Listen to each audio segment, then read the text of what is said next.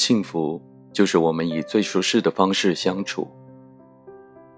现代人的爱情是什么态度呢？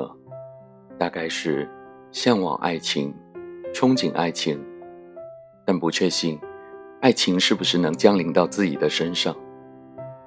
可能大多数人都希望自己能够遇到一个相处一生的人，但现实情况是高居不下的离婚率和日渐增多的单身男女。有时候觉得遇到那个心动的人，但相处下来很快就发现状况百出，索性分手。